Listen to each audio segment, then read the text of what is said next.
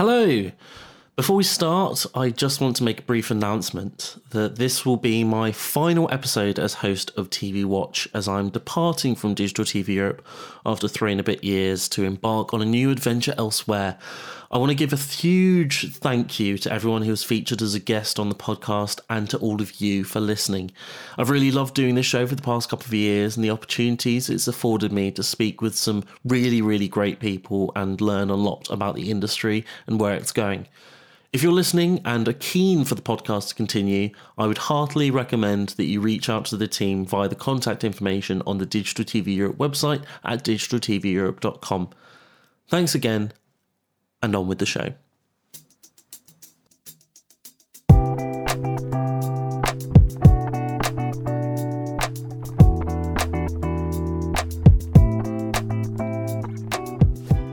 And welcome to TV Watch, a podcast from Digital TV Europe looking at the biggest news and trends in the worlds of broadcasting, streaming, and everything else to do with the TV industry in Europe and further afield.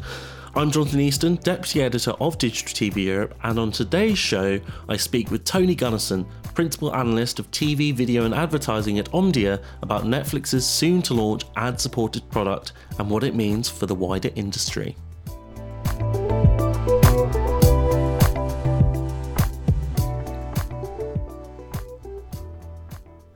Netflix has long been the barometer for the health of the streaming industry and particularly SVOD. The stream has gone from strength to strength over the past decade and has evolved from a place to access films and shows from a range of distributors into one of the world's premier content producers of big budget prestige television and award winning movies. 2022 has not been quite so kind to the company. The company has shed millions of subscribers this year and has been overtaken by Disney as the world's largest streaming operator. Despite the success of shows like Stranger Things and The Sandman, which Netflix still refuses to renew despite how many tweets I post, the company has responded by going into something of a crisis mode by cutting jobs, easing back on content spend, and, in a move which co CEO Reed Hastings had previously said would never happen, introducing an ad supported tier which will launch next month. Joining me now to discuss how this will manifest and its ramifications for the wider streaming landscape is Tony Gunnarsson, Principal Analyst, TV, Video and Advertising at Omdia. Just to start, Netflix has kind of had a bit of a, a stumbling uh, few months, to put it lightly. Why now is the company introducing an ad supported tier? Is it purely just to do with this past few months of negative downward trends, or is it a broader kind of shift in the industry? It's both, actually. We've been noticing and uh, predicting that hybrid models are something that uh, you know are are increasingly being deployed. I think we wrote actually in our trends to watch 2022 report last year that uh, 2022 is going to be the year for hybrid models. It's something that we've been saying for many years.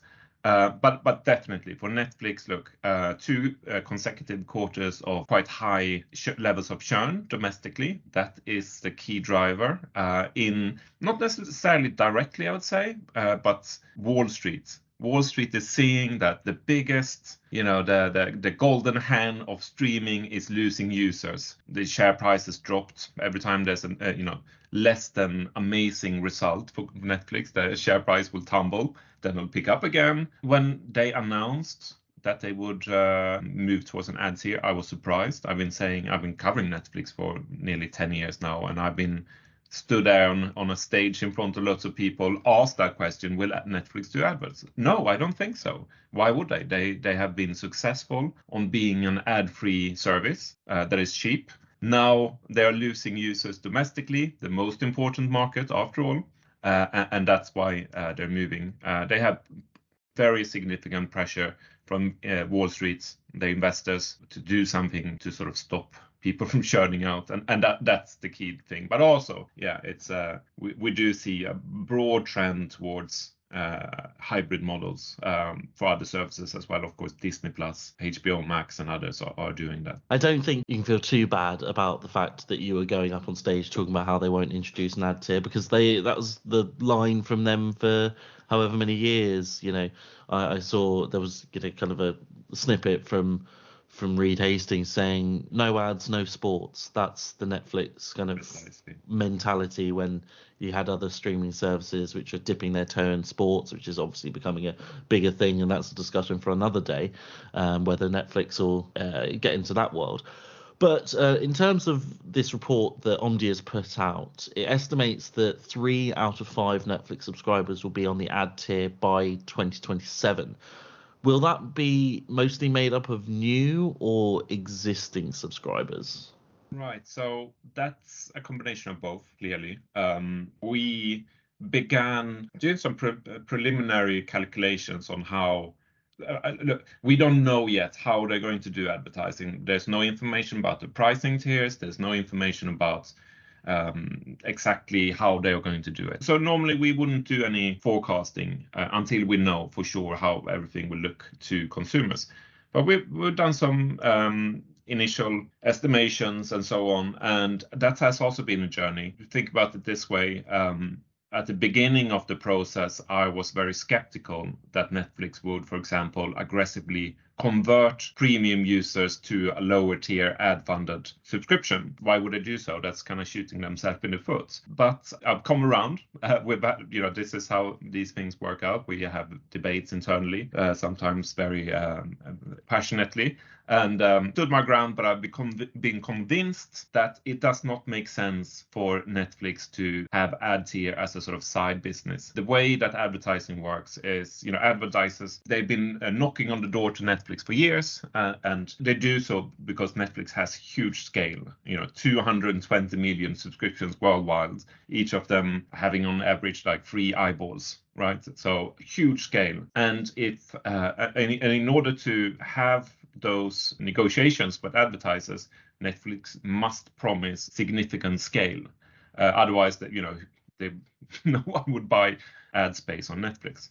So, long story short, yes, we believe that Netflix will aggressively convert existing users into ads here. Also, when you think about, you know, Netflix is essentially becoming cheaper because of adverts, that is likely to drive new users as well. And by doing so, stop that trend twofold. Um, you know, existing users that are churning out or expected to churn out might stay on on a cheaper price plan. Others that perhaps have cancelled Netflix for Disney Plus or HBO might come back to Netflix because now you know they can justify it being cheaper. So it, all of these comes into it, and um, so it's new users, existing users. Yeah, it's interesting. You you mentioned Disney Plus earlier as well. That they seem to have these kind of two different approaches that Netflix is effectively saying, as you, as you mentioned there, they haven't put out the pricing, but we know that they're going to make it cheaper than the current tiers, right? Uh, whereas Disney Plus, they're upping their prices, but saying if you want to carry on paying the same prices that you are at the moment, get some ads. So it's quite interesting to compare the two approaches. Um, I, I don't know if you've if you've looked in depth at, at Disney as well, but do you imagine that they're going to have a similar kind of conversion of 60% being made up of ad supported users? So Disney is uh, an interesting um, uh, example because Disney, of course, of course, controls Hulu, which is the pioneer for for this type of hybrid AVOD SVOD model. Disney also have Hotstar in India. They have tested advertising or hybrid model at huge scale in India. Uh, you know, upwards of 100 million users or whatever it might be. Um, so yes, I think that Disney is probably going to be looking at the same type of thing. Majority of users, certainly globally across all platforms, are going to be ad tier ad tier users. That hybrid model has basically become the standard in in the US. All the major streaming services, even if they didn't launch with it, um, they've they've converted to it HBO Max, which you know isn't long for this world. Uh, Paramount Plus, uh, Peacock launched with uh, this kind of hybrid product, which I think is really interesting. That you've got this very basic entry level version of Peacock for free, effectively, which is basically just a teaser to get people in the door. How will Netflix's approach to advertising and will it differ drastically from those other streaming services? I don't think it will. Um, I think for all the hype around Netflix, Uh, let's not forget that Netflix wasn't really invent the SVOD service. They were, you know, not the first to do it. And for AVOD, certainly it, it will be a follower rather than a sort of pioneer, but it will be probably the brand or the service that we eventually will recognize as you know the hybrid platform in the world and that will be netflix. That's kind of how these things work. They are all consuming all dominating service on a global scale and be foolish to imagine that they wouldn't uh, succeed greatly with avod as they've done with svod and in, before that even with rent uh, dvd dvd rentals which they yeah. were you know, also successful and nearly killed uh, Blockbuster before they even did streaming. So you know that that's Netflix way. One thing as well that you've you've, you've touched on in the report we, we've discussed here that that hybrid model is the standard in the US, but it isn't so much hasn't been so widely adopted internationally. And you say there will be some some challenges facing Netflix when they roll this model out internationally. What are those challenges specifically, and how will Netflix address them? Yes, absolutely. So, high in, so in general, high or AVOD hasn't been tested in Europe. Uh, I'm going to talk about Europe uh, compared to the US mainly. Hasn't well, so AVOD hasn't been tested in Europe to the same scale as in the US, and the reason for that, I mean, there are of course AVOD services here in Europe too, but they haven't been that big. Uh, SVOD has really dominated here.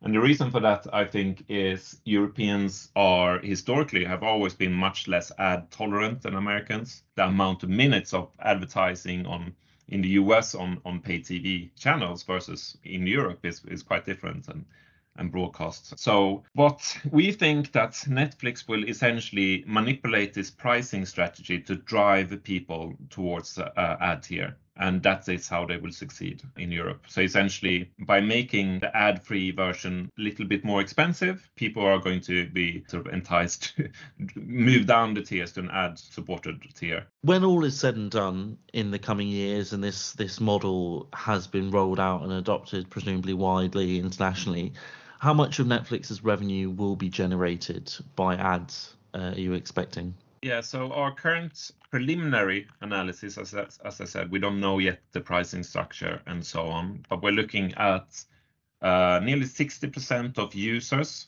uh, or subscribers uh, to Netflix being on ad supported tiers, and about 25% of revenues in the US will be from in stream advertising in 2027.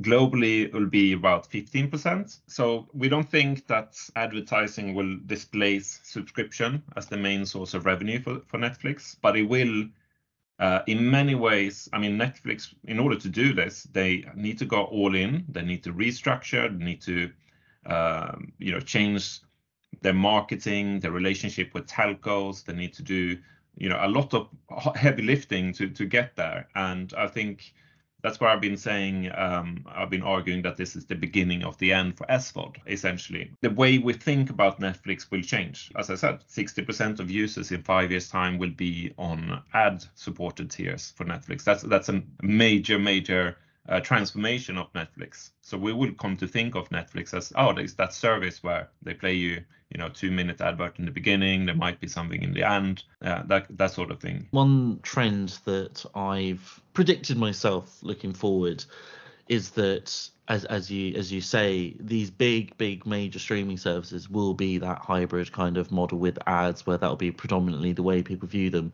and the pure SVODs will be the more niche services. Because uh, I think there will still be a market for them, but the the biggest S purely SVODs will be the likes of you know Mubi and and Lionsgate Plus as it's now become, and these kinds of things where they are not going for the hundreds of millions subscribers, but are subscription fee of sub ten dollars a month, where where is that purely kind of specialist service. Do you think that's that's kind of a right way of looking at things? Oh yeah, absolutely. I mean, economics uh, wouldn't work for those. But if you know, if you're smaller, uh, you might be less successful with advertising because of you don't have that scale, and it makes sense too. And it's kind of like thinking those smaller. I, I wouldn't want to call them niche, but national or genre specific, or you know, latest movie type, uh, film festival type SVOD services. They would. They are, are kind of using SVOD as a premium model similar to how uh, transactional was perceived, but never really took off. So th- these things kind of change along a, a scale, um, I think. Another thing that I uh, wanted to say, which I think is important, you, you mentioned that SVOD, pure play SVOD or ad free SVOD is not going to go away. We don't think so either, clearly. Um, I mean, there, particularly in Europe, where people don't like to watch adverts as much or comparable with Americans there are people who are will never accept adverts on, for example, Netflix. I'm, I think I'm one of them. I've, you know, I, I would rather pay extra, even if it's, you know, five pounds or ten pounds per month, you know, not to have adverts. So that will remain, but it's going to be a smaller market for that, I think. I'm very uh, much in that camp as well. Yeah. Um, I think for me, it's more the, the, the data side of things. Then I don't mind seeing ads, but if the ads are only going to be served to me on a basis that it's presented through the lens of we're tracking everything that you're watching and we're giving you tailored advertising, I'm, I'm you know, a lot of people prefer that kind of tailored ad experience. I'm not one of them. I find it creepy, but that's just me. Um, I think I'm I'm a bit of a, a dinosaur in that respect, and to, to, some people. So the report concludes with the statement that quote a pivot to the hybrid model will not only transform Netflix as a company but reshape global streaming markets. Can you go into a bit more detail on that bold claim? Yeah, absolutely. So what I mean by that is that, you know, as I said, Netflix might not have been the pioneer or the inventor of SVOD as a model, but they've certainly been the hero service that brought the model to new markets and sort of created a, you know, we used to call it gold rush 2016, 2017. Every TV and video company in the world started launching SVOD services, trying to essentially uh, you know benefit from th- this push from Netflix uh, and the huge popularity that they had. Since then, of course, with you know these SVOD services that were launched around that time, some of them have closed, others have merged, uh, been re-launched um, under new brands and, and sold and bought and everything. Um, on average, we have about 15 services per market here in Europe that are broadly speaking, mass market. Uh, you have the Netflix and Amazon, you have the D- D2Cs like Disney, HBO, Paramount, you, you mentioned Lionsgate, and then you have the Sky Now, Viaplay in the Nordics, or Canal Plus series in France, etc., etc. A whole range of them, uh, as well as the broadcaster ones. Some of the broadcaster ones, like ITV, are already moved into hybrid. We're going to see more of that as well. But essentially, as a leader for this kind of business model, if they are changing, it it's not wide to assume that others are going to change too, uh, particularly when Netflix is proven to be hugely successful on that model. And remember, one of the key challenges of SVOD, we, we learned this in the last couple of years, has been that no household in the world will be able to subscribe to all of those 15 services. And averages per household tends to be two, three, maybe four in some cases, depending on demographic. It's unsustainable as a model with multiple uh, siloed catalog uh, services. Of course, if they move to ad tier or um, you know some sort of advertised uh, model, then that makes it easier for customers' wallets, even if it doesn't make it less uh, impractical to remember where that series is that you want to watch, what streaming service it is. But it makes it cheaper and more sustainable, and also, of course, from the side of the streaming companies themselves, because they need that money. Bear in mind that Netflix launched by borrowing money to push their model. They now ultimately come out and said this model doesn't work. We need to have uh, a hybrid model that will work. Uh, and uh, as an analyst, I think that is a very wise decision indeed. But it, it changes a lot of things that we've discussed over the last five years. So, you, so you say this is a uh, something which was kind of inevitable, potentially accelerated by the current economic conditions and the war in Ukraine and everything, that have had this impact of of bringing that discussion, which was always on the horizon, to the immediate Yes, to some extent. I mean that that's the urgency behind this. I mean they they um, Netflix announced it with the Q2 numbers being reported just a couple of months ago, and they're going to go to market in Q3, Q4 this year already with an ad tier. So it, it's moving super fast. Um, that urgency it's got to be directly uh, coming from economic uncertainty and so on.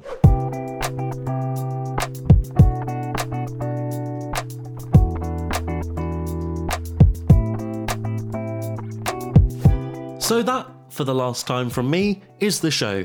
Thank you very much to Omdia's Tony Gunnarsson and to you for listening for these past couple of years.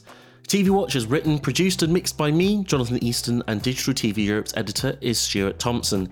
You can find me on Twitter at EastJohnEast or say hello on LinkedIn to see what I'm up to next.